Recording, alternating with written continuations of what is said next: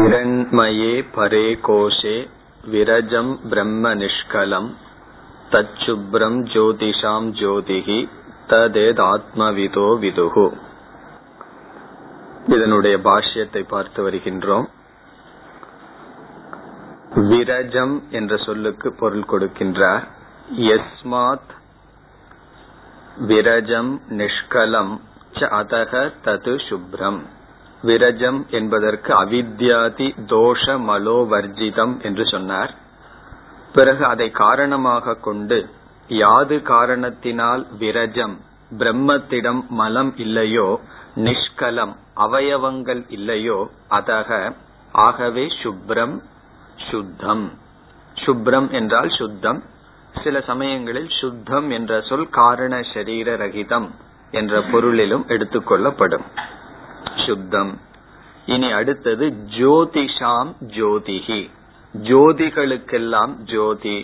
அதற்கு வருகின்றார். ஜோதிஷாம் சர்வ பிரகாசாத்மனாம் அக்ஞாதீனாம் அபி தத் ஜோதிஹி அவபாசகம்.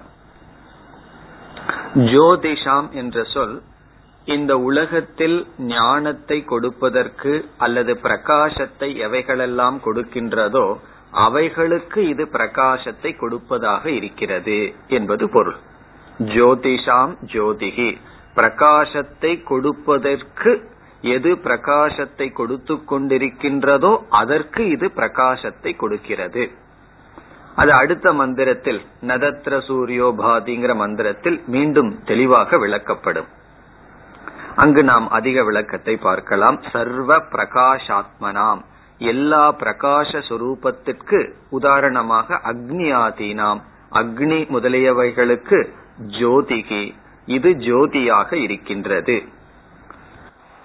அக்னி ஆதீனாம் அபி ஜோதிஷ்டுவம் அந்தர்கத பிரம்ம சைத்தன்ய ஜோதிர் நிமித்தம் இத்தியர்த்தக.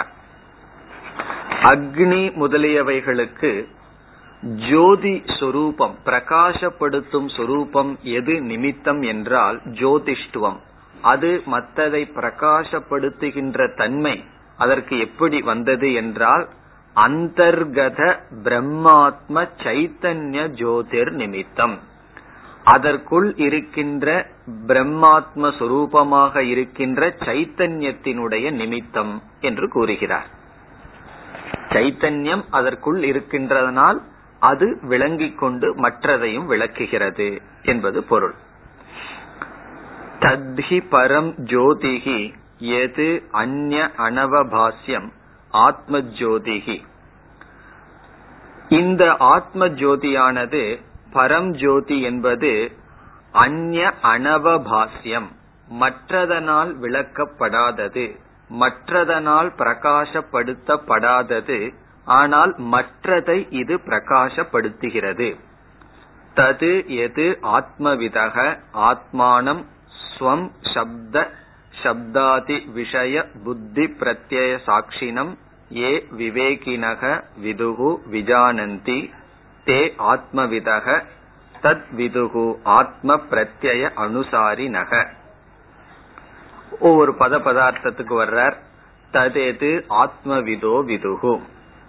இப்படிப்பட்ட ஜோதி தது ஆத்மவிதக ஆத்மாவை அறிகின்றவர்கள் இந்த பிரம்மத்தை அறிகிறார்கள். இதற்கு நம்ம பார்த்தோம், இதுவே மகா வாக்கியம் சென்ற வகுப்புல பார்த்தோம்.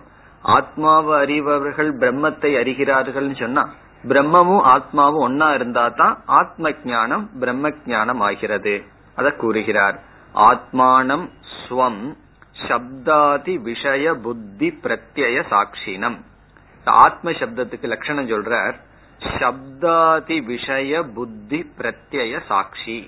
நம்முடைய புத்தியில் வருகின்ற சப்தம் ரூபம் ஸ்பர்ஷம் முதலிய விருத்திகள் அதற்கு சாட்சியாக இருக்கின்றது. இப்போ ஒரே ஒரு தத்துவம் பிரபஞ்சத்திற்கு அதிஷ்டானமாக இருக்கும் பொழுது பிரம்ம என்றும், நம்முடைய புத்தியில் வருகின்ற பிரத்யங்களுக்கு சாட்சியாக இருக்கும் பொழுது ஆத்மா என்றும் சொல்லப்படுகிறது. இப்ப இருக்கிறது ஒண்ணுன்னா எதற்கு பிரம்மன் ஒரு பேரு ஆத்மான்னு ஒரு பேர்னா அது எதற்கு ஆதாரமாக இருக்கின்றதோ அதற்கு தகுந்த பெயர். அது அகில பிரபஞ்சத்திற்கும் அதிஷ்டானம் போது பிரம்மன், நம்மளுடைய புத்தியினுடைய சாட்சி என்று சொல்லும் பொழுது ஆத்மா. அதனாலதான் சொல்றார் ஸ்வம், ஸ்வம்னா தன், தன்னுடைய சொரூபம். சப்தாதி விஷய புத்தி பிரத்ய சாட்சினம். இதை யார் அறிகிறார்கள்? ஏ விவேகினக விதுகு, விவேகிகள் ஆத்ம அனாத்ம ஞானத்தை உடையவர்கள். விஜானந்தி தே ஆத்மவிதக தத் விதுகு ஆத்ம பிரத்ய அனுசாரினக. எங்கெல்லாம் சந்தர்ப்பம் கிடைக்குதோ அங்கெல்லாம் ஏதாவது வேல்யூவை ஆச்சாரியர் சேர்த்திக்கிறார். இப்ப ஆத்மாவை அறிந்தவர்கள் இதை அறிகிறார்கள் என்று சொல்வதிலிருந்து இங்கு என்ன சொல்லப்படுகிறது? நாம ரூபத்திலிருந்து யார் கவனத்தை எடுத்து அதிஷ்டான ஆத்மாவில் வைக்கிறார்களோ அவர்கள்தான் அறிகிறார்கள். இப்ப இதுக்கு சாதாரண உதாரணம் நம்ம வகுப்புல சொல்றது, ஒரு சர்க்கரையினால விதவிதமான மிட்டாய்கள் செய்யப்பட்டிருக்கும். இந்த குழந்தைகள் அது ஒவ்வொரு மிருகங்களா செய்யப்பட்டிருக்குன்னு வச்சுக்கோமே. எனக்கு புலிதான் வேணும், சிங்கம்தான் வேணும்னு அதுல ரகலை பண்ணிட்டு இருக்கும். ஆனா பெரியவர்கள் என்ன சொல்லுவார்கள்? ஏதோ ஒண்ணு எல்லாம் இனிக்கத்தானே செய்யுதுன்னு சொல்லுவார்கள். இப்ப பெரியவர்களுடைய திருஷ்டி எதில் இருக்கு? அதிஷ்டானத்தில் இருக்கு. அது சிங்கமா இருக்கிற மிட்டாயை சாப்பிட்டாலும் இனிக்கும், ஆடா இருக்கிற மிட்டாயை சாப்பிட்டாலும் இனிக்கத்தான் போகுது. ஆனா குழந்தைகள் எதற்காக சண்டை போட்டுட்டு இருக்குன்னா அந்த நாம ரூபத்துல அதனுடைய கவனம் இருக்கு. இப்போ பெரியவர்களுக்கு எதுல கவனம் இருக்கு? அதனுடைய அதிஷ்டானத்துல கவனம் இருக்கு. அப்படி இருக்கிற வஸ்துவில் நம்முடைய அட்டென்ஷன், கவனமானது நாம ரூபத்திற்குள் சென்றால் அது இங்க என்ன சொல்றார்? பாஹ்ய ஆர்த்த பிரத்ய அனுசாரின்னு சொல்றார். பாஹ்யார்த்த பிரத்ய அனுசாரின்னு சொன்னா நாம ரூபத்தில் நம்முடைய கவனம் இருத்தல், அதிஷ்டானத்துல கவனம் இருக்குன்னு சொன்னா ஆத்ம பிரத்ய அனுசாரினக, அவர்கள் தான் இந்த ஆத்மாவை அறிகிறார்கள். அதான் சொல்றார் ஆத்ம பிரத்ய அனுசாரினகன, அதிஷ்டானத்தில் கவனத்தை செலுத்தியவர்கள். முழு சம்சாரமும் மோட்சமும் எதுனா ஒரு சின்ன அட்டென்ஷன், நம்மளுடைய கவனம் எங்கேயோ அதுதான். நம்முடைய கவனம் அதிஷ்டானத்துக்கு போனா மோட்சம், நம்முடைய கவனம் அதிஷ்டானத்தை விட்டு நாம ரூபத்துக்கு போயிடுதுன்னா சம்சாரம். அதனால சொல்ற ஆத்ம பிரத்ய அனுசாரினக விதுகு யஸ்மாத் பரம் ஜோதிஹி தஸ்மாத் தே ஏவ ஏதத் விதுகு ந இதரே. இது பரம் ஜோதியாக இருக்கின்ற காரணத்தினால் தஸ்மாத் தே ஏவ விதுகு, அதிஷ்டானத்தில் கவனம் யார் வைக்கிறார்களோ அவர்கள்தான் அறிகிறார்கள். ந இதரே, மற்றவர்கள் இதை அறிவதில்லை. மற்றவர்கள் யார்னா பாஹ்யார்த்த பிரத்ய அனுசாரினக, பாஹ்யார்த்தத்தை நோக்கி செல்பவர்கள். இத கட்டோபனிஷத்துல இதற்கு நிகரான சொல் பராஞ்சிகாணி வியத்ருணத் ஸ்வயம்பூஹு அப்படின்னு அங்க சொல்லியிருக்கு. எல்லாருமே வெளி விஷயத்தை, பராங் பஷ்யதி, வெளி விஷயத்த பாத்துட்டு இருக்காங்க, அந்தராத்மாவை யாரும் பார்க்கலன்னு அங்க உபனிஷத் சொல்லும். அதத்தான் இங்க ஞாபகப்படுத்துறார். வெளி விஷயத்தில் என்றால் என்ன? நாம ரூபத்தில் யாருடைய கவனம் சென்று விட்டதோ அவர்கள் இந்த ஆத்ம தத்துவத்தை அறிவதில்லை. யார் அதிஷ்டானத்தில் கவனம் இருக்கிறதோ அவர்கள் அறிகிறார்கள். பாஹ்யார்த்த பிரத்ய அனுசாரினக இதரே ந விதுகு, அவர்கள் அறிவதில்லை. இனி எதற்காக பாஹ்யார்த்தத்துல என்னுடைய கவனம் போகுதுங்கிற கேள்வி எல்லாம் வந்தா பிறகு நம்ம சொல்லலாம் ஆசை, மோகம், இதெல்லாம் காரணமா சொல்லி கடைசியில என்னன்னா அஜ்ஞானம் தான். அந்த அஜ்ஞானத்திலிருந்து படிப்படியா ஆசை, மோகம் இதெல்லாம் படிப்படியா வந்துட்டு இருக்கு. அப்படி நாம ரூபத்தில் கவனத்தை திருப்பியவர்கள் இந்த ஆத்ம தத்துவத்தை அறிகிறார்கள். இனி இந்த மந்திரத்தில் ஜோதிகளினுடைய ஜோதி என்று சொல்லப்பட்டது. இது சாஸ்திரத்துல ஒரு முக்கியமான ஒரு பெரிய விசாரம். ஸ்வயம் ஜோதி பிராமணன் சொல்லியே பிருகதாரண்யத்தில் ஒரு பெரிய விசாரம் இருக்கு. ஆத்மா ஸ்வயம் ஜோதி என்று விளக்குகின்ற கருத்து அதை அடுத்த மந்திரம் விளக்குகின்றது. இப்ப இந்த மந்திரத்தில் ஜோதிகளுக்கு ஜோதி என்ற கருத்தானது இனி இப்பொழுது பார்க்கின்ற மந்திரத்தில் விளக்கப்படுகிறது. ந தத்ர சூர்யோ பாதி ந சந்திர தாரகம் நேமா வித்யுதோ பாந்தி குதோயம் அக்னிஹி தமேவ பாந்தம் அனுபாதி சர்வம் தஸ்ய பாசா சர்வமிதம் விபாதி.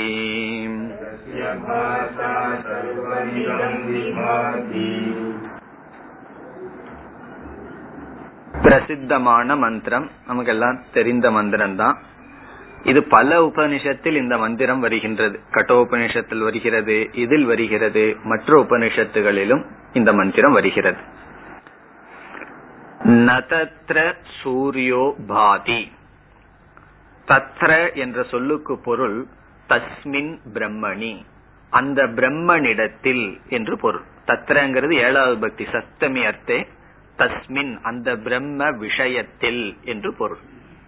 சங்கரர் அழகா சொல்லுவார், ஆத்மஸ்வரூபமாக இருக்கின்ற பிரம்ம விஷயத்தில் அப்படின்னு அர்த்தம் சொல்லுவார். தத்ர அந்த ஆத்ம விஷயத்தில் சூரியக ந பாதி.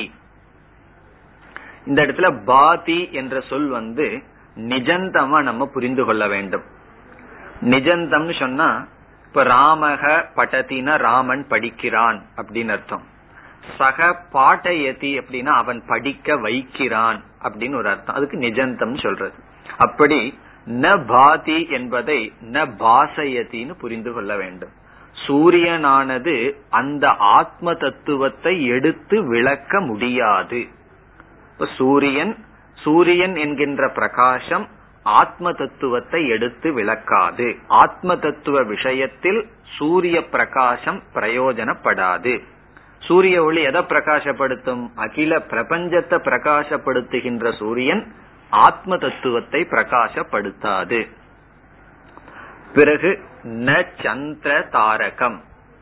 இப்ப சூரியன் பிரகாசப்படுத்தாதுன்னா இரவு நேரத்துல சந்திரன் பிரகாசப்படுத்துதே, அது ஏதாவது பிரகாசப்படுத்துமான்னா சந்திரன் மூன் ந பிரகாசயதி ந பாசதி, பாதினா ந பாசயதி, அது பிரகாசப்படுத்தாது. தாரகம் என்றால் நட்சத்திரங்கள். நட்சத்திரங்களும் சந்திரனும் ஆத்மாவை ஆத்ம தத்துவத்தில் பிரகாசப்படுத்துகின்ற சாமர்த்தியம் கிடையாது. பிறகு ந இமாஹா வித்யுதஹ.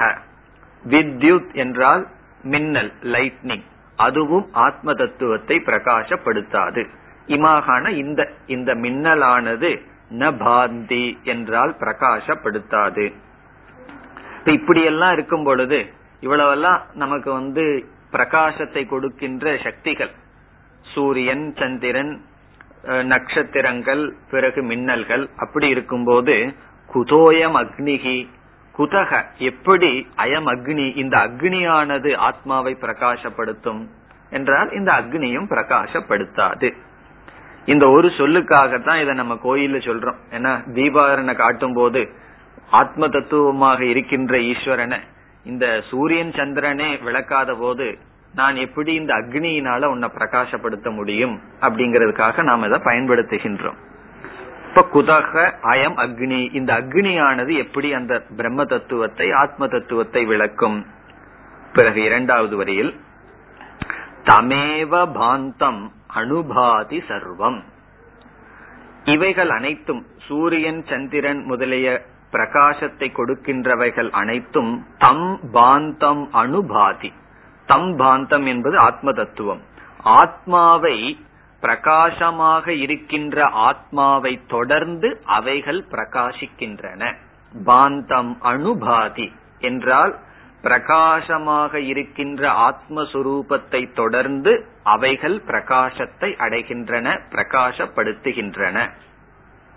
இப்ப தஸ்ய பாசா சர்வமிதம் விபாதி. தஸ்ய அந்த ஆத்மாவினுடைய பாசா ஒளியினால் சர்வமிதம் இவைகள் அனைத்தும் விபாதி விளங்குகின்றது, ஒளிர்கின்றது.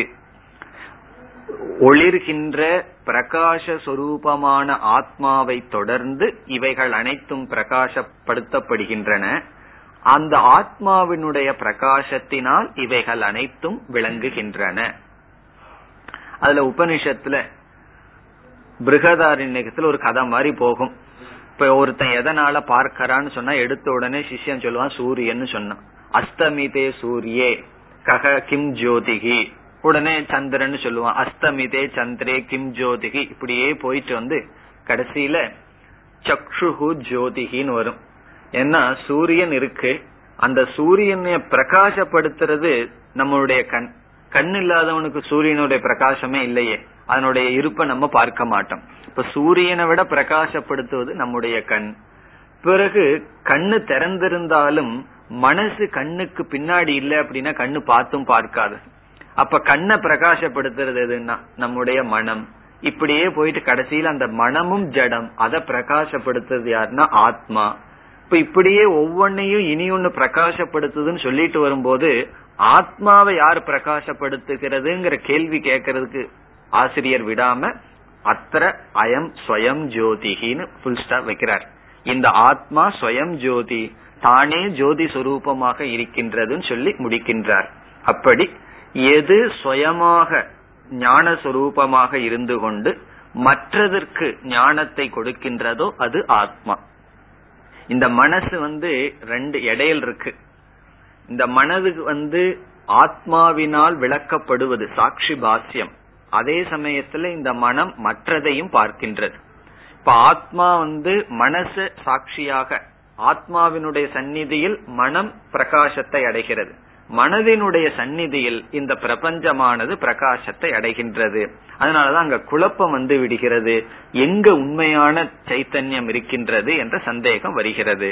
இப்போ உபனிஷத் சொல்கிறது, இவைகள் அனைத்தும் ஆத்மாவினுடைய ஜோதியினால் விளங்குகின்றது, இவைகள் ஆத்மாவை பிரகாசப்படுத்தாது. இதுதான் ஜோதிஷாம் ஜோதிகி. இதில் ஜோதிகளுக்கு ஜோதின்னு ஏன் உபனிஷத் சொல்லணும் என்றால், உண்மையில் மனம் ஜோதி சுரூபமே கிடையாது, மனம்ங்கிறது ஜடமானது. ஆனால் ஆத்மாவினுடைய ஜோதியினால் அது மற்றதை விளக்குகின்ற சக்தியை அடைந்திருக்கின்றது. ஆகவே அனுபவ ரீதியில் மனமானது ஜோதி சுரூபம், அது நமக்கு அனுபவத்துல. அப்படி எது ஜோதி சுரூபம் ஞான சுரூபம்னு நினைச்சிட்டு இருக்கிறோமோ அதற்கு இது ஞான சுரூபமாக இருக்கின்றது. பிராணனுக்கு பிராணன், கண்ணுக்கு கண்ணுன்னு கேனோபனிஷத்துல சொல்றது, இங்கு வேறு விதத்தில் சொல்லப்படுகிறது. ஜோதிஷாம் ஜோதிகி, ஜோதிகளுக்கு இது ஜோதியாக இருக்கின்றது. இனி பாஷ்யம். கதம் தது ஜோதிஷாம் ஜோதிகி இத்யுச்சதே. இப்ப சென்ற மந்திரத்தில் ஜோதிஷாம் ஜோதிகின்னு சொல்லப்பட்டதே அது எப்படி என்ற சங்கதியை கொடுத்து அந்த கருத்துதான் இந்த மந்திரத்தில் விளக்கப்படுகிறது என்பதை சங்கரர் காட்டுகிறார். ந தத்ர தஸ்மின் ஸ்வாத்மபூதே பிரம்மணி சர்வ அவபாசகே சர்வ அவபாசக அபி சூரியக பாதி. தத்ர அப்படிங்கிறதுக்கு அர்த்தம் தஸ்மின், தத்ரங்கிறது ஏழாவது பக்தி, அதனுடைய அர்த்தம் அதில். தஸ்மின் தஸ்மின்ங்கிறதுக்கு என்ன அர்த்தம்? ஸ்வாத்மபூதே பிரம்மணி. அங்க பிரம்மணி, பிரம்மனிடத்தில் சொல்றார். எப்படிப்பட்ட பிரம்மனா? ஆத்மஸ்வரூபமாக இருக்கின்ற பிரம்மனிடத்தில், பிரம்ம விஷயத்தில். இது விஷய சப்தமி. அந்த ஆத்மரூபமாக இருக்கின்ற பிரம்மனிடத்தில் சர்வ அவபாசக அபி சூரியக, எல்லாவற்றையும் விளக்குகின்றவனாக இருக்கின்ற சூரியன் ந பாதி, விளக்காது. சர்வ அவபாசகன்னு சொன்னா அனைத்தையும் விளக்குகின்ற சூரியன் விளக்காது, பிரகாசப்படுத்துகின்ற சூரியன் ஆத்மாவை பிரகாசப்படுத்தாது. அதுக்கு அர்த்த சாரம் சொல்ற தது பிரம்ம ந பிரகாசயதி இத்தியர்த்தக. இந்த வாக்கியத்தை ஏன் சொல்றாருன்னா, இலக்கணப்படி பாதி அப்படிங்கிறது இன்ட்ரான்சிட்டிவ் வெர்பா இருக்கு, அதுக்கு ஆப்ஜெக்டே இருக்க முடியாது. அதனால இது நிஜந்தமா கன்வெர்ட் பண்ணிக்கணுங்கிறதுக்காக சொல்றார். அந்த பிரம்மத்தை தத் பிரம்ம ந பிரகாசயதி, அது இது விளக்காது. இந்த சூரியன் முதலியவைகள் அந்த பிரம்மத்தை விளக்க சக்தி கிடையாது, பிரகாசப்படுத்தாது, பிரகாசப்படுத்த வேண்டிய அவசியமும் இல்லை. சகஹி தஸ்ய ஏவ பாசா சர்வம் அந்யத் அநாத்மஜாதம் பிரகாசயதி இத்யர்த்தக. இப்ப சகஹி, சகன சூரியன். இந்த இடத்துல சூரியன்கிறதுக்கு நம்ம சூரியனுடைய தேவதை எடுத்துக்கணும், வெறும் இந்த ஜடமானதை நினைக்க கூடாது. சூரிய தேவன், அந்த சூரிய தேவன் இருக்கானே அந்த சூரிய தேவன் மற்றவர்களை பிரகாசப்படுத்துறதுக்கு எப்படி சக்தி வந்ததுன்னு சொன்னா, இந்த ஆத்மாவினுடைய சைத்தன்ய சுரூபத்தை கொண்டு அவன் மற்றதை பிரகாசப்படுத்துகின்றான். சக சூரியக தஸ்ய ஏவ பாசா, ஆத்மாவினுடைய சைத்தன்ய ஜோதியினால் சர்வம் அனாத்மஜாதம் பிரகாசயதி. அனாத்மஜாதம்னா அனாத்ம சமூகம், இங்க ஜாதம்னா சமூகம். இந்த அனாத்ம சமூகம் அனைத்தையும் பிரகாசயதி என்றால் பிரகாசப்படுத்துகின்றான். எப்படின்னா ஆத்மாவினுடைய சைத்தன்யத்தை தொடர்ந்து பிரகாசப்படுத்துகின்றான். நது தஸ்ய ஸ்வதக பிரகாசன சாமர்த்தியம். ஸ்வதக என்றால் சூரியனுக்கோ சூரிய தேவனுக்கோ அல்லது இந்திரியங்களுக்கோ ஸ்வயமாக பிரகாசப்படுத்துகின்ற சாமர்த்தியம் கிடையாது. இந்த இடத்துல சூரியக அப்படிங்கறத நம்ம இந்த சூரியனா பிரசித்தமா எடுத்துக்கிறோம். இனியும் வேறொரு உபனிஷத்தின் அடிப்படையில போனோம்னா சூரியக சந்திரகங்கிறதுக்கெல்லாம் நம்முடைய இந்திரியம் மனம் இவைகளையும் எடுத்துக்கணும். இவைகளுக்கெல்லாம் பிரகாசப்படுத்துகின்ற தன்மை இருக்கிறது போல தெரியுது, ஆனா சொதக ந பிரகாசன சாமர்த்தியம், விளக்குகின்ற ஒன்றை காட்டுகின்ற சாமர்த்தியம் கிடையாது. ததாச்ச சந்திர தாரகம் நேமா வித்யுதக பாந்தி குதோயம் அக்னிகி அஸ்மத் கோச்சரக. எல்லாம் ரொம்ப தெளிவா இருக்கிறதுனால அதுக்கு அர்த்தம் சொல்லல. சந்திரகங்கிறதுக்கு என்ன அர்த்தம் சொல்றது, ரொம்ப தெரிஞ்ச வார்த்தை. சந்திர தாரகம் நேமா வித்யுதக இமா, இந்த மின்னல்கள், வித்யுதகங்கிறது புளூரல் இருக்கிறதுனால பாந்தி இந்த மின்னல்கள், குதக அயம் அக்னிகி அஸ்மத் கோச்சரக நமக்கு ரொம்ப கோச்சரமா இருக்கின்ற மிக அருகில் இருக்கின்ற இந்த அக்னியானது எப்படி அந்த பிரம்மத்தை விளக்க முடியும் என்றால் விளக்க முடியாது என்பது பொருள். பிறகு கிம் பகுனா எதிதம் ஜெகத் பாதி தது தமேவ பரமேஸ்வரம் ஸ்வதஹ பாரூபத்வாத் பாந்தம் தீப்யமானம் அணு பாதி அணுதீப்யதே. இப்ப மூலத்தில் தமேவ பாந்தம் அனுபாதி அந்த பகுதிக்கு வருகின்றார். கிம் பகுனா என்றால் இப்படியெல்லாம் வெளியிருக்கிற விஷயங்களை பற்றி பேசி என்ன பிரயோஜனம், இது அதை விளக்காது இது அதை விளக்காதுன்னு சொல்லி என்ன பிரயோஜனம், அதுல ஒண்ணும் கிடையாது. எதிதம் ஜெகத் பாதி, இந்த உலகத்துல எதெல்லாம் அறியப்படுகிறதோ அல்லது மற்றதை விளக்குகிறதோ தது அப்படிப்பட்ட தத்துவம் தமேவ பரமேஸ்வரம் அந்த பரமேஸ்வரனை அந்த ஆத்மாவை பிரம்மத்தை சார்ந்து மற்றது விளக்குகிறதுன்னு சொல்ல வர்றாரு. எப்படிப்பட்ட பரமேஸ்வரன், நம்ம பாஷ்யத்தை கவனிச்சோம்னா பிரம்மங்கிறார் ஆத்மங்கிறார், திடீர்னு பரமேஸ்வரன் வார்த்தையை பயன்படுத்துறார். நம்ம எல்லாம் பரமேஸ்வரன்னா மாயையுடன் கூடிய ஈஸ்வரன் புரிஞ்சு வச்சிருக்கோம். ஆனா பாஷ்யத்துல அந்த வேறுபாடெல்லாம் அவ்வளவு தெளிவா இருக்காது. இந்த இடத்துல பரமேஸ்வரன்னா பிரம்மன் அர்த்தம், மாயையற்ற சைத்தன்ய சுரூபமான பிரம்மன். அந்த பிரம்மன் எப்படிப்பட்டவருவா, ஸ்வதஹ பாரூபத்வா சொதமாக சுயமாக ஞானஸ்வரூபமாக இருக்கின்ற காரணத்தினால் பாந்தம் தீப்யமானம் அனுபாதி ஸ்வயம் பிரகாசமாக இருக்கின்ற அந்த பிரம்மத்தை தொடர்ந்து மற்றது அனைத்தும் விளக்கப்படுகிறது அல்லது விளக்குகிறது அல்லது விளங்குகிறது அனுதீப்யதே. அதுக்கு இங்க நல்ல ஒரு உதாரணம் கொடுக்கிறார், நமக்கு புரியுற மாதிரி உதாரணம். என்ன உதாரணம் என்றால், தண்ணீர் இருக்கின்றது, தண்ணீருக்கு உஷ்ணத்தை கொடுக்கின்ற சக்தி கிடையாது, தண்ணீரினுடைய சுபாவம் உஷ்ணம் கிடையாது. அதே போல தீ பந்தம் இருக்கு, அந்த ஒரு பந்தம் இருக்கு, அதுக்கு உஷ்ணம்ங்கிற சுபாவம் கிடையாது. பிறகு அக்னியினோட சம்யோகம் அக்னியோட சம்பந்தம் வைக்கும் பொழுது அந்த தண்ணிக்கு என்ன சக்தி வருகின்றது, உஷ்ணத்தை கொடுக்கின்ற சக்தியானது வருகிறது. இப்ப தண்ணீர் சுடுகிறதுன்னு நம்ம சொல்றோம், ஆனா உண்மையிலேயே சுடுதல் என்ற காரியத்தை யாரு செய்வா, அது அக்னி ஒண்ணுதான் செய்ய முடியும், தண்ணீர் சுட முடியாது. தண்ணீருடைய தன்மை குளிர்ச்சி. இப்ப தண்ணீர் சுடுகிறதுன்னு சொன்னா அதனுடைய அர்த்தம் என்னன்னா அக்னியினுடைய சூட்டை தொடர்ந்து தண்ணீரானது சுடுகிறது. எப்படி அக்னியினுடைய அனுகிரகத்தினால் தண்ணீரானது சுடுதல் என்ற காரியத்தை செய்கிறதோ அதே போல தீப்பந்தமானது அக்னியினோடு சம்பந்தம் வைத்ததனால் பந்தம் சுடுதுன்னு சொல்றோம். உண்மையிலேயே தீப்பந்தம் சுட முடியாது, ஏன்னா அது ஒரு வெறும் மரக்கட்டை. பிறகு அக்னியினுடைய சொரூபத்தை வாங்கிக் கொண்டு அது சுடுகிறதோ அதுபோல ஆத்ம ஜோதியை பெற்றுக்கொண்டு மனம், இந்திரியங்கள் இவைகள் பிறகு இந்த பிரபஞ்சத்தில் இருக்கும் பிரகாசப்படுத்துகின்ற தத்துவங்கள் பிரகாசப்படுத்துகிறது. அதனுடைய பிரகாசம் யாரை சார்ந்ததுன்னா அது ஆத்மாவை சார்ந்தது.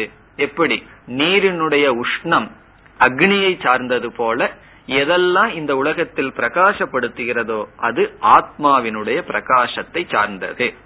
அந்த உதாரணம் தான் கொடுக்கிறார். அடுத்தது யதா ஜல உள்முகாதி அக்னி சம்யோகாத் அக்னிம் தகந்தம் அனுதகதி ந ஸ்வதஹ தத்வது தஸ்ய ஏவ பாசா தீப்தியா சர்வமிதம் சூர்யாதி ஜெகத் விபாதி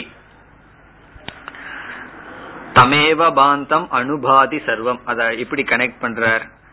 ஜல, ஜலம்னா தண்ணீர், உள்முகாதினா பந்தம், அந்த தீ பந்தம் உள்முகாதி, அக்னி சம்யோகாத் அக்னியினுடைய சம்யோகத்தினால் சம்பந்தத்தினால், அக்னிம் தகந்தம் அனுதகதி, தகந்தம் என்றால் எரிகின்ற அக்னியை தொடர்ந்து அது எரிகின்றது அல்லது உஷ்ணத்தை கொடுக்கின்றது. ந ஸ்வதஹ, ஸ்வத இயற்கையாக நீருக்கு உஷ்ணத்தை கொடுக்கின்ற சக்தி கிடையாது. அது எப்படி தெரியுதுன்னா அக்னியை எடுத்துட்டோம் அப்படின்னா அதுக்கு உஷ்ணம் கிடையாது. அதுபோல தத்வதே, தத்வத் என்றால் அதை போல, தஸ்ய ஏவ பாசா அந்த ஆத்மாவினுடைய சைத்தன்ய சொரூபத்தினால், தீப்தியா சர்வமிதம் சூர்யாதி ஜெகத் விபாதி சூரியம் முதலிய அனைத்து பிரபஞ்சமும் விளங்குகின்றது அல்லது விளக்கப்படுகின்றது. யதஹ ஏவ ததேவ பிரம்ம பாதிச்ச விபாதிச்ச காரியகதேன விவிதேன பாசா அதஹ தஸ்ய பிரம்மணக பாரூபத்வம் ஸ்வதஹ அவகம்யதே. இந்த இடத்துல எப்படி கடைசி பகுதிக்கு வருகின்றார். விபாதிங்கிறது என்ன அர்த்தம் சொல்றார். இந்த பிரம்மன் ஸ்வயமா பாதி, ஸ்வயமா பாதினா தன்னுடைய சொரூபமாக சைத்தன்ய சொரூபமா இருக்கான். பிறகு இதே பிரம்மன் மனதிற்கு சைத்தன்யத்தை கொடுத்து மனதின் மூலமாக விபாதி என்றால் மனதினுடைய பானம் பிரம்மத்தை தானே சார்ந்தது. ஒரு அக்னி உதாரணமா எடுத்துட்டோம் அப்படின்னா, இப்ப அக்னியே எரிந்ததுன்னா அது அக்னிகி பாதி. அக்னி தண்ணீர் வழியாக தன்னுடைய உஷ்ணத்தை கொடுத்ததுன்னு சொன்னா அக்னிகி விபாதி அப்படின்னு அர்த்தம். விபாதின்னு சொன்னா வேற ஒன்னை எடுத்து அதன் மூலியமாக தான் தான் வெளிப்படுது. இப்ப அக்னி தான் நீர் மூலமாக வெளிப்படுது. இப்ப விபாதினா விவிதம் பாதி, விதவிதமாக அது தன்னை வெளிப்படுத்தி கொண்டதுன்னு அர்த்தம். காரிய கதேனன்னு சொல்ல போறார். விதவிதமான பொருள்களில் தன்னுடைய சைத்தன்ய சுரூபத்தையே அது வெளிப்படுத்துகிறது. அதே போல எப்படி அக்னியானது சுயமாக பாதி, அது தானே உஷ்ணஸ்வரூபம், பிறகு அது வேற ஒரு உபாதியை எடுத்துக்கொண்டு அதற்கு உஷ்ணஸ்வரூபத்தை கொடுத்து அதற்குள்ளும் அக்னி தான் வெளிப்படுகிறது. இப்ப அக்னிக்கு ஒரு ஆசை வந்திருக்கு, நான் வெறும் உஷ்ணஸ்வரூபமா இருந்தா பத்தாது, விதவிதமான பொருள்களுக்குள்ள என்ன வெளிப்படுத்திக்கணும்னு சொன்னா அது என்ன செய்கின்றது, தண்ணீர் முதலிய பொருள்களுக்குள்ள சென்று விதவிதமாக தன்னை வெளிப்படுத்துகிறது. அப்படி எப்படி இங்கு சம்பந்தப்படுத்துகிறார். இந்த உலகத்துல எவைகளெல்லாம் இனி ஒன்றை பிரகாசப்படுத்துகிறதோ அந்த பிரகாசமும் பிரம்மனுடையதுதான். இப்ப இந்த பிரம்மனே என்ன பண்ணுச்சா, நான் வெறும் சுயம் பிரகாசமா இருந்தா பத்தாது, சூரியன் இந்திரியங்கள் மனம் முதலியவற்றுகளுக்குள்ளும் சென்று அது மற்றதை பிரகாசப்படுத்துவதாக சென்று அந்த பிரகாச ரூபமாகவும் நான் இருக்கின்றேன். அப்படி இருக்கின்றதாம் பிரம்ம. அப்படி சம்பந்தப்படுத்துகிறார்.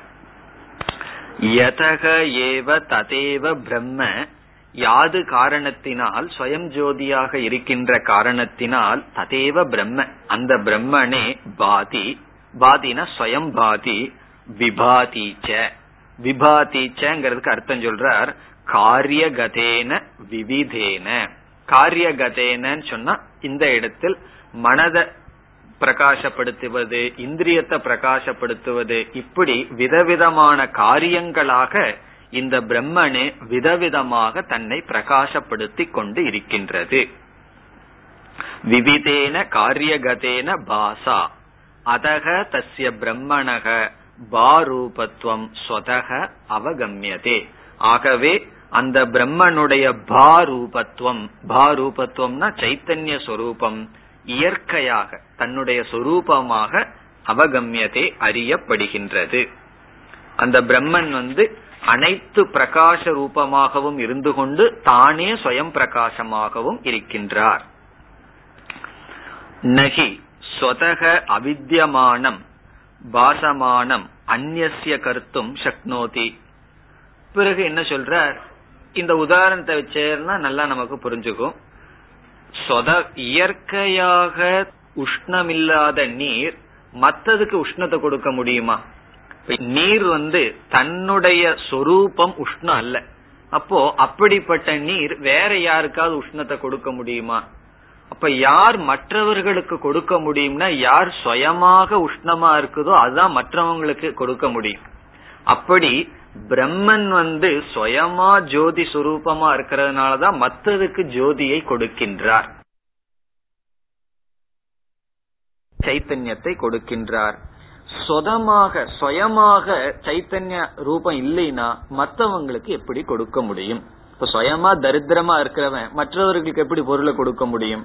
அதத்தான் சொல்றார், நகி ஸ்வதஹ அவித்யமானம் பாசனம்.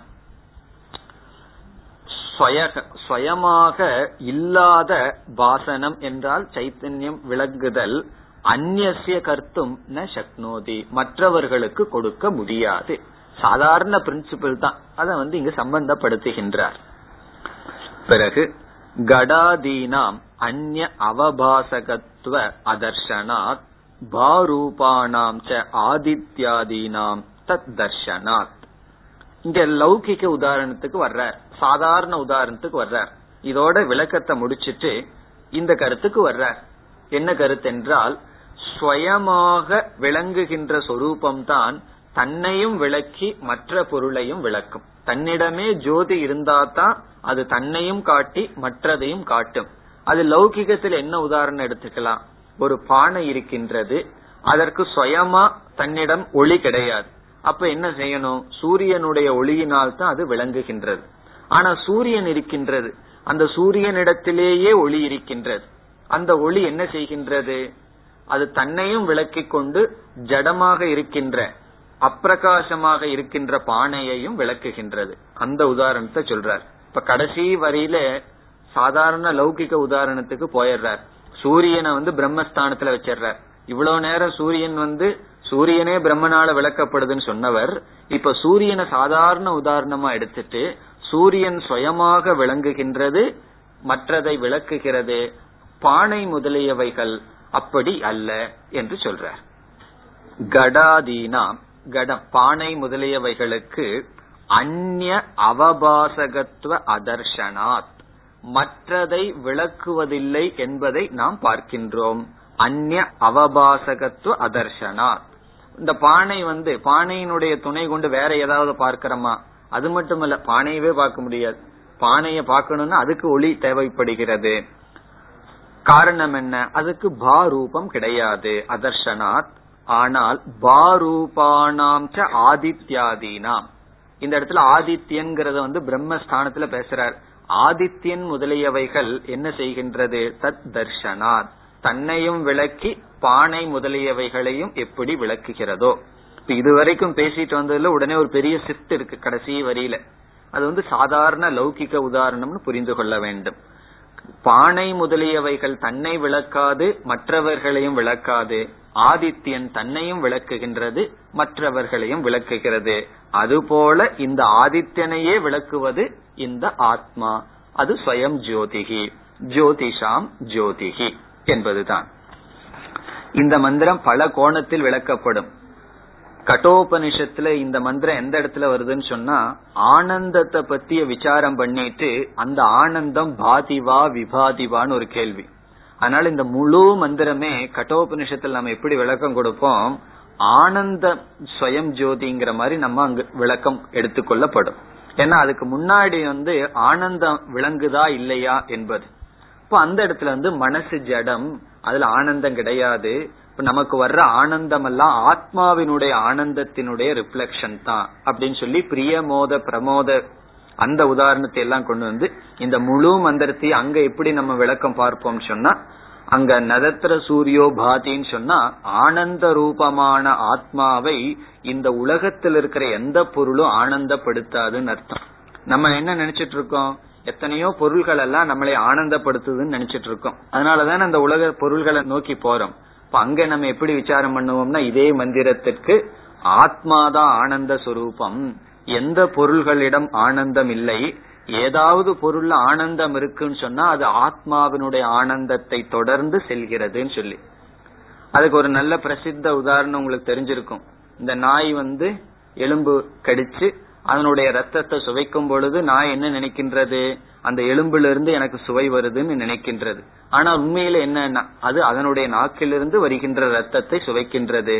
அந்த உதாரணத்தின் மூலமாகவும் இந்த நதத்திர சூரியோபாதி என்ற மந்திரம் விளக்க முடியும்.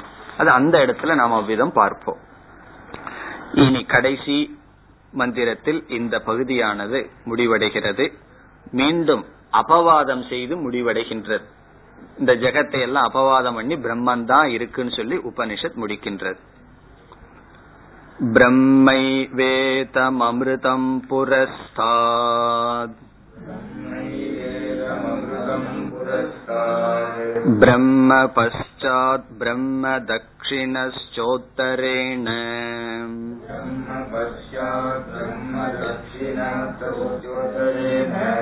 அதச்சோர்த்வம் ச பிரஸ்ருதம்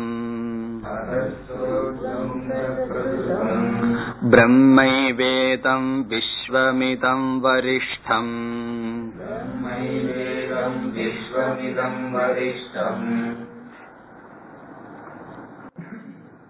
புருஷ ஏவ இதம் விஸ்வம் என்று ஏற்கனவே நம்ம பார்த்தோமே. அவித்யா கிரந்திம் விகிரதீக சோம்ய, அதே மந்திரத்தினுடைய சாரம். அதே போல்தான் இங்கும் பாதாயாம் சாமானாதிகரண்யம் செய்யப்படுகிறது. முதலில் உபனிஷத் மந்திரத்தினுடைய பொருள் பிரம்ம ஏவ இதம் அமிர்தம். அமிர்தம் பிரம்ம, அமிர்தம்ங்கிற சொல்லு பிரம்மத்துக்கு லட்சணம். அமிர்தமான பிரம்மன், அமிர்தம்னா மரணமற்ற அனந்த ரூபமான பிரம்ம. இதம், இதம்னா இந்த விஸ்வம், இந்த உலகம் எல்லாம் பிரம்மன் தான். இதம் விஸ்வம் பிரம்ம ஏவ. பிறகு இந்த உலகத்துல வந்து என்னென்னலாம் பிரம்மன் உபனிஷத் விளக்குது. இதோட காரியம் முடிஞ்சது. அல்லது கடைசியிலையும் இதம் விஸ்வம் பிரம்மைவ, பிரம்மன் தான் இந்த விஸ்வம்னு சொல்லி இந்த விஸ்வத்தை நீக்கி பிரம்மத்தை அங்க அறிமுகப்படுத்தப்பட்டாச்சு. பிறகு உபனிஷத் விளக்குகிறது எதெல்லாம் பிரம்மனா. பிரம்ம புரஸ்தாத், நமக்கு முன்னாடி என்னென்ன இருக்கோ அது பிரம்ம. பிரம்ம பச்சாத், நமக்கு பின்னாடி என்ன இருக்கு அதுவும் பிரம்ம. நம்ம முன்னாடி என்ன இருக்கோ அது பிரம்ம. அப்போ பின்னாடி இருக்கிறது பிரம்மன் இல்லையான்னு கேட்டா அதுவும் பிரம்மன் தானா. நமக்கு பின்னாடி என்ன இருக்கோ அதுவும் பிரம்ம. இப்ப வலது பக்கம் என்ன இருக்குன்னா தட்சிணத்தக பிரம்ம, வலது பக்கம் என்ன இருக்குன்னா பிரம்ம. இடது பக்கம் என்ன இருக்குன்னா உத்தரேன, இடது பக்கம் இருக்கிறதும் பிரம்ம. பிறகு கீழே என்ன இருக்குன்னா அதக பிரம்ம, கீழே இருக்கிறது பிரம்ம. மேல என்ன இருக்குன்னா ஊர்துவம் ச, மேல இருக்கிறதும் பிரம்ம. பிரசுரிதம்னா வியாபித்திருக்கின்றது, இதெல்லாம் பிரம்ம. இத சொன்ன ஏதோ உபனிஷத் சின்ன குழந்தை மாதிரி பேசுதுன்னு நமக்கு தோணும். இது வந்து சர்வாத்ம பாவம், எல்லாமே பிரம்மஸ்வரூபமாக இருக்கின்றது. பிரம்ம ஏவ இதம் விஸ்வம், இதம் விஸ்வம் இந்த உலகமானது பிரம்ம. பிறகு வரிஷ்டம்னு ஒரு சொல்லு இருக்கு, அதை எடுத்து விஸ்வத்துக்கு பக்கம் போட்டக்கூடாது. வரிஷ்டம்னா மேலான, மேலான பிரம்ம விஸ்வம், இது உலகம். இந்த உலகம் வந்து பிரம்மன் என்று சொல்கிறது.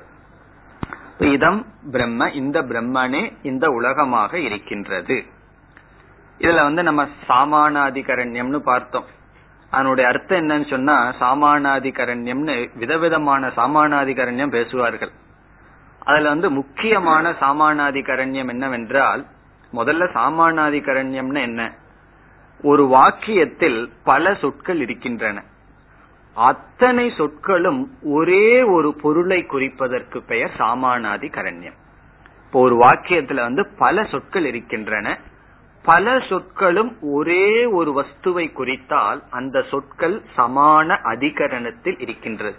சமானம் அதிகரணம், அத்தனை சொற்களுக்கும் ஒரே ஒரு அதிகரணம், ஒரே ஒரு லோக்கஸ் இருக்கின்றது. அதுல என்ன கண்டிஷன் சொன்னா, இப்ப நான் வந்து ஒரு 10 சொல் சொல்றேன், ராமக ராமக ராமக ராமக. எத்தனை சொல்லு யார குறிக்குது? ஒரே ஒரு சொல்ல குறிக்குது. இது சாமானாதிகரண்யம் சொல்லக்கூடாது.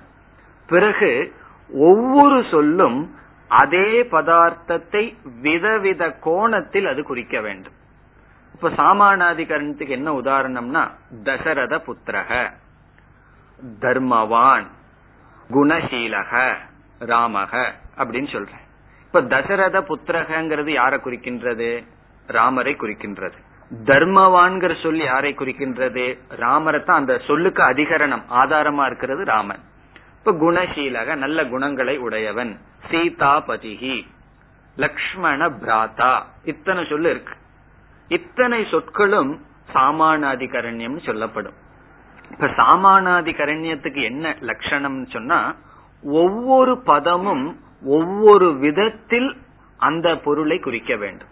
இப்போ ஒரே பதம் ராமக ராமக ராமக அப்படின்னு சொல்லக்கூடாது, அது வந்து சாமானாதிகரண்யம் அல்ல. அத்தனை பதமும் ஒரே பொருளை குறிச்சாலும் ஒரே விதத்துல தானே குறிக்கின்றது. அப்படி ஒரு வாக்கியத்தில் பல சொற்கள் பின்ன பிரவிற்த்தி நிமித்தானாம் என்று சொல்லப்படும். ஒவ்வொரு சொற்களும் ஒவ்வொரு விதத்தில் சென்று ஒரே ஒரு பொருளை குறித்தால் அது சாமானாதிகரண்யம் சொல்லுவோம். அப்ப அந்த வாக்கியத்தில் பல சொற்கள் இருக்கின்றது, அந்த சொற்களினால் சொல்லப்படுகின்ற பொருள் ஒன்று. அந்த மாதிரி சாமானாதிகரண்யம் விதவிதமான சாமானாதிகரண்யம் இருக்கின்றது. அதுல வந்து பிரசித்தமான சாமானாதிகரண்யம் விசேஷண விசேஷ ரூப சாமானாதிகரண்யம். அதில் நீலம் உட்பலம் என்பது அதற்கு உதாரணம். Blue lotus. இப்ப நீலம்ங்கிற சொல் நீல வர்ணத்தை உடைய, உட்பலம் என்கின்ற சொல், ரெண்டு எப்படின்னா ரெண்டு ஒரே ஒரு பதார்த்தத்தை தான் குறிக்கிறது, தாமரையத்தான் குறிக்கின்றது. அது எப்படி சம்பந்தம் குறிக்குதுன்னா, ஒன்று வந்து இனி ஒண்ணுக்கு அட்ஜெக்டிவா இருக்கு. இப்ப உட்பலம் என்கின்றது நவுன், நீலம் என்பது அட்ஜெக்டிவ். இவ்விதம் விதவிதமான சாமானாதிகரண்யத்துல இப்ப இந்த கயிறானது பாம்பு அப்படின்னு சொல்றோம். இந்த பாம்பானது கயிறு, இந்த பாம்பு கயிறு அப்படின்னு சொல்றோம். இப்ப இங்கேயும் ரெண்டு நமக்கு சொற்கள் இருக்கின்றது. பாம்புன்னு ஒரு சொல்ல சொல்றோம், கயிறுன்னு ஒரு சொல்ல சொல்றோம். அயம் சர்பக ரஜ்ஜுஹு அப்படின்னு சொல்றோம், அஸ்தி இருக்கின்றதுன்னு சொல்றோம். இப்ப இந்த இரண்டு பொருளும் ஒரே ஒரு அதிகரணத்தை தான் குறிக்கிறது. அது எப்படி குறிக்கிறது என்றால், ரெண்டு பொருளை சொல்லி அதில் ஒன்று நீக்கப்பட்டு ஒன்று மட்டும் சொல்லப்படுகிறது. இதுக்குதான் பாதாயாம் சாமானாதிகரண்யம் சொல்ற. பாதா என்றால் ஒன்று நீக்கப்பட்டு அந்த இடத்தில் இனி ஒன்று வைக்கப்படுகின்றது. எப்படி? இதம் விஸ்வம், இதம் ஜெகத்து அல்லது இதம் விஸ்வம் பிரம்ம அப்படின்னு சொல்லும் பொழுது, இந்த பிரம்மனும் இந்த உலகமும் ஒண்ணுன்னு சொல்றதுல நமக்கு தாற்பயம் அல்ல, ஜெகத் அப்படிங்கிறது கிடையாதுன்னு சொல்லி ஜெகத்தை பாதை செய்து, எப்படி இந்த பாம்பு கயிறுன்னு சொல்லும் பொழுது அந்த பாம்பு என்பது நீக்கப்பட்டு அந்த இடத்துல அதே இடத்துல கயிற்ற புரிஞ்சுக்கிறோமோ, அதே போல எந்த இடத்துல ஜெகத்தை நம்ம புரிஞ்சுக்கிறோமோ அதே இடத்த பிரம்மத்தை புரிந்து கொள்ள வேண்டும். அது பாதாயாம் சாமானாதிகரண்யம். இது எதற்குனா, ஜெகத்துக்கும் ஈஸ்வரனுக்கும் இந்த சம்பந்தம். அதே இது ஜீவ பிரம்மத்தை சொல்லும் பொழுது நம்ம ஐக்கிய சாமானாதிகரண்யம்னு பார்த்தோம். ஐக்கிய சாமானாதிகரண்யம்ங்கிறதுக்கு சோயம் தேவதத்தக நமக்கு அந்த தெரிஞ்ச உதாரணம் தான் சொல்லுவார்கள். அது எப்படின்னு சொன்னா, ரெண்டு பதார்த்தத்தை சொல்லி ரெண்டு பதார்த்தத்தை ஒண்ணுன்னு சொல்லும் பொழுது ரெண்டு பதார்த்தத்தில் இருக்கின்ற, அது ஒன்னாகாம இருக்கிறதுக்கு சில விருத்த தர்மங்கள் இருக்கு. அந்த விருத்த தர்மங்களை தியாகம் செய்து விட்டால் ரெண்டு ஒன்னாயிரும். அப்படி ரெண்டு பதார்த்தத்தை சொல்லி ஐக்கியம்னு சொல்லும் போது ஒன்ன நீக்கி ஒன்ன மட்டும் நம்ம வச்சுக்கல. ரெண்டு பதார்த்தத்தில் இருக்கின்ற முரண்படுகின்ற பகுதியை நீக்கணும்னா பிறகு நம்ம ஒற்றுமைய பார்க்கலாம். அப்படி ஜீவனும் பிரம்மனும் ஈஸ்வரனும் ஒன்று அப்படின்னு சொல்லும் பொழுது தத்துவமசிங்கிற மகா வாக்கியம் ஐக்கிய சாமானாதிகரண்யம். ஏன்னா அங்க ததுங்கிற சொல்லும் தொங்கிற சொல்லும் ஒரே அதிகரணம் சைத்தன்யத்தை தான் குறிக்கின்றது. அப்படி அங்க ஜீவன்கிற சொல்லல அல்பத்துவம் முதலியவைகளை எல்லாம் நீக்கி ஈஸ்வரன்கிற சொல்லல பரோக்ஷத்துவம்ங்கிற முதலிய தர்மங்களை எல்லாம் நீக்கினம்னா ரெண்டும் சைத்தன்யமாக இருக்கின்றது. இப்ப ஐக்கிய ரூபமாக சாமானாதிகரண்யம் செய்கின்றோம். இப்படி விதவிதமான சாமானாதிகரண்யம் இருக்கின்றது. உபாசனாயாம் சாமானாதிகரண்யம். இப்ப இந்த சிலைய, இந்த லிங்கத்தை ஈஸ்வரன்னு பாருன்னு சொன்னா அது ஒரு விதமான சாமானாதிகரண்யம். நல்லா பல 16-17 சாமானாதிகரண்யம் பேசுவார்கள். நம்ம வேதாந்தத்துல 2 விதமான சாமானாதிகரண்யம் பேசுவோம். ஒன்னு பாதா, இனி ஒன்று ஐக்கியம். ஜெகத்துக்கும் பிரம்மத்திற்கும் பாதாயாம் சாமானாதிகரண்யம், ஈஷாவாஸ்யம் இதம் சர்வம், இப்படி எல்லாம் சொல்லி ஜெகத்தும் பிரம்மனும் ஒண்ணுன்னு சொல்லும் பொழுது அது எப்படி புரிஞ்சுக்கிறோம்? ஜெகத்தை நீக்கி பிரம்மனை புரிஞ்சுக்கிறோம். ஜீவனும் ஈஸ்வரனும் ஒண்ணுன்னு சொல்லும் பொழுது ஜீவனை நீக்கி நம்ம புரிஞ்சுக்கல, ஜீவனுடைய சொரூபமும் பிரம்மத்தினுடைய சொரூபமும் ஐக்கியம் என்று நாம் புரிந்து கொள்கின்றோம். இப்ப இந்த பகுதி என்ன செய்கின்றது? பாதாயாம் சாமானாதிகரண்யம். முன்னாடி இருக்கு பின்னாடி இருக்குங்கிறனுடைய சாரம் என்ன? எங்கெல்லாம் இருக்கு இருக்குன்னு சொல்றோமோ அந்த இருத்தல் பிரம்ம, அது எப்படி இருக்குன்னு சொல்றோமோ அது ஜெகத், அது நாமரூபம். புஸ்தகம் இருக்கு, புஸ்தகம் ஜெகத் பாதா. டேபிள் இருக்கு, அந்த சத் பிரம்ம. மைக் இருக்கு, அந்த சத் பிரம்ம. மீது என்ன? அந்த மைக்குன்னு ஒவ்வொரு விசேஷம் சொல்றமே, அந்த சத்துக்கு ஒவ்வொரு அஜெக்டிவ் கொடுக்கறமே, அது ஜெகத். அது என்னன்னா நாமரூபம். அந்த பாதை தான் இங்கு செய்யப்பட்டு பிரகரணம் முடிகின்றது. ஏன்னா இதுக்கப்புறம் உபனிஷத்தினுடைய தாத்பர்யம் உபதேசத்தில் இருக்காது, சாதனைகள்லயும் பிறகு பலனைத்தான் அடுத்த கடைசி பகுதியானது பேச இருக்கின்றது. இதுக்கப்புறம் தான் நல்ல நல்ல சாதனைகள் வருகின்றது. உபனிஷத்துல தான் எல்லாம் தலைகீழா இருக்கும். நம்ம ஆரம்பத்துல சாதனைகளை படிச்சுட்டு பிறகு விசாரத்துக்கு போவோம். உபனிஷத்து எப்படி வேணாலும் ரூட் எடுத்துக்கலாம். ஆரம்பத்துல கருத்தை சொல்லிட்டு கடைசியில சாதனைகளுக்கு வருகின்றது. இனி பாஷ்யம்.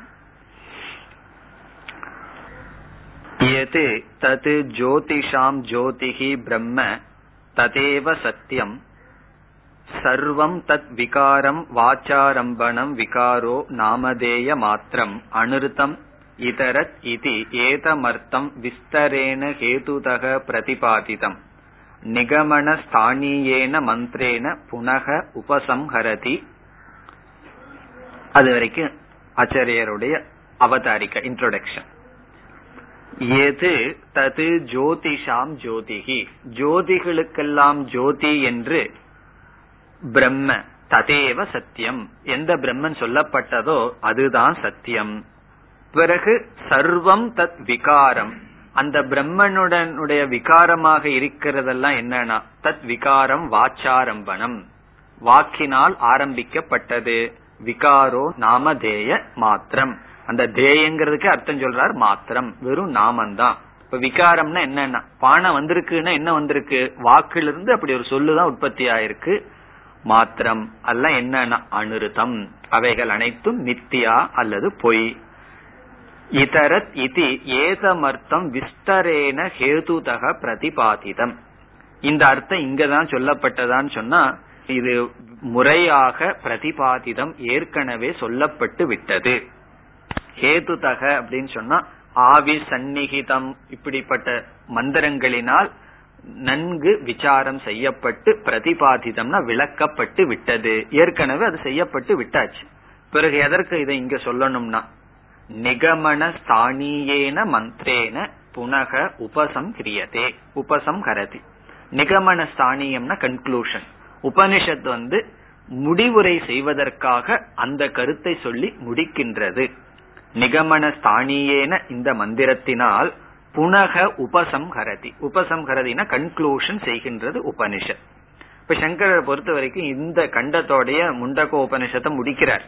முண்டகோ உபனிஷத்துல செய்ய வேண்டிய காரியத்தை எல்லாம் செய்தாச்சு, செஞ்சு முடிவுரையும் சொல்லப்படுகிறது.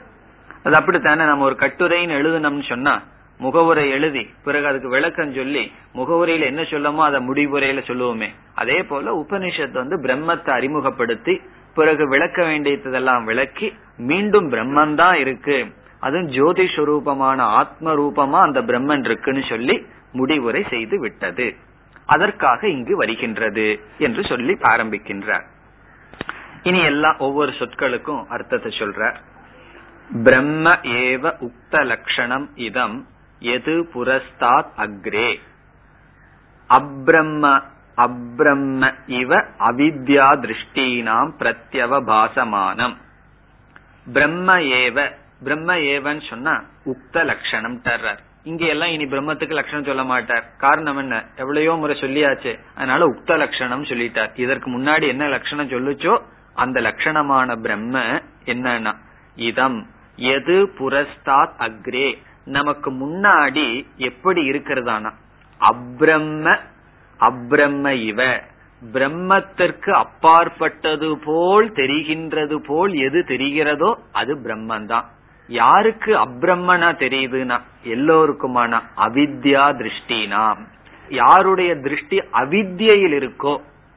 இந்த வார்த்தைகள் எல்லாம் ரொம்ப வெயிட்டான வார்த்தைகள். அவித்யா திருஷ்டின்னு சொன்னா என்ன, அவித்யான நாமரூபம், நாமரூபத்தினுடைய பீஜம் தானே அவித்யா. இப்ப யாருடைய புத்தி நாமரூபத்தில் இருக்கோ அவங்களுக்கு எப்படி இருக்குன்னா அப்ரம்மத்தை போல தெரியும். இப்ப சாஸ்திரம் என்ன சொல்லுது, எல்லாருக்கும் இருக்கிறதெல்லாம் பிரம்மந்தான்னு சொல்லி சொல்லுது. அஜ்ஞானிகள் என்ன சொல்றாங்க, அந்த பிரம்மந்தான் தெரியலன்னு சொல்றான், அந்த பிரம்மத்தை பார்க்கலன்னு சொல்றான். சாஸ்திரம் என்ன சொல்லுது, பிரம்மத்தை தவிர நீ எதையும் பார்க்க முடியாதுன்னு சொல்லுது. பிரம்மத்தை தவிர ஒன்னும் கிடையாது. அதான் தயானந்த சாமி சொல்லுவாரு, there is no one God, there is only God அப்படின்னு சொல்லுவார். ஒரு கடவுள் கிடையாது, இருக்கிறது எல்லாமே கடவுள். அப்ப நம்ம எதை விட முடியும் சொன்னா, ஆகவே அவித்யா திருஷ்டி நாம், அவித்தியினுடைய திருஷ்டி யாருக்கு இருக்கோ அவங்களுக்கு அப்ரம்மத்தை போல தெரியுது. அது வந்து வித்யா திருஷ்டிகளுக்கு என்னன்னா பிரம்ம, பிரம்மந்தான் இருக்கின்றது. அவித்யா திருஷ்டி நாம் பிரத்யவபாசமானம், அது தெரிகிறது வந்து பிரம்மந்தான். ததா பஷாத், பஷாத்னா பின்னாடி பிரம்ம, ததா தட்சிணதக, ததா உத்தரேன, ததைவ அதக ஊர்துவம் ச, மேல கீழ சைடுல எல்லாம் பிரம்மந்தான். சர்வதக அந்யதிவ கார்யாகாரேன பிரசிருதம் பிரகதம் நாமரூபவத் அவபாசமானம். அதாவது சர்வதக எல்லா இடத்திலும், அந்யத் இவ, வேதாந்தத்துக்கு அச்சணியா இருக்கிறது என்னன்னு நம்ம பார்த்தோம், அந்த இவ தான். இவ அந்நியத்தை போல, அந்நியத்தா இருந்ததுன்னா பிரம்மன்னு சொல்ல முடியாது.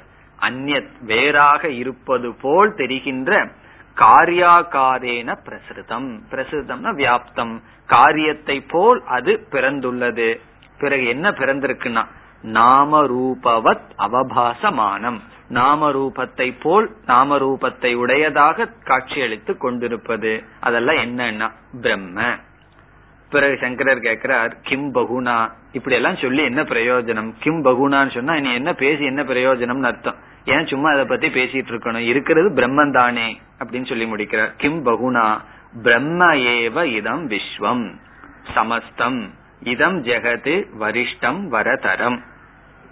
கிம் பகுனானா இப்படியே முன்ன பின்ன சைடுல அப்படின்னு சொல்லிட்டு இருந்தா அது எப்ப முடியறதுன்னா பிரம்ம ஏவ இதம் விஸ்வம், இந்த விஸ்வம் பிரம்மன் தான்.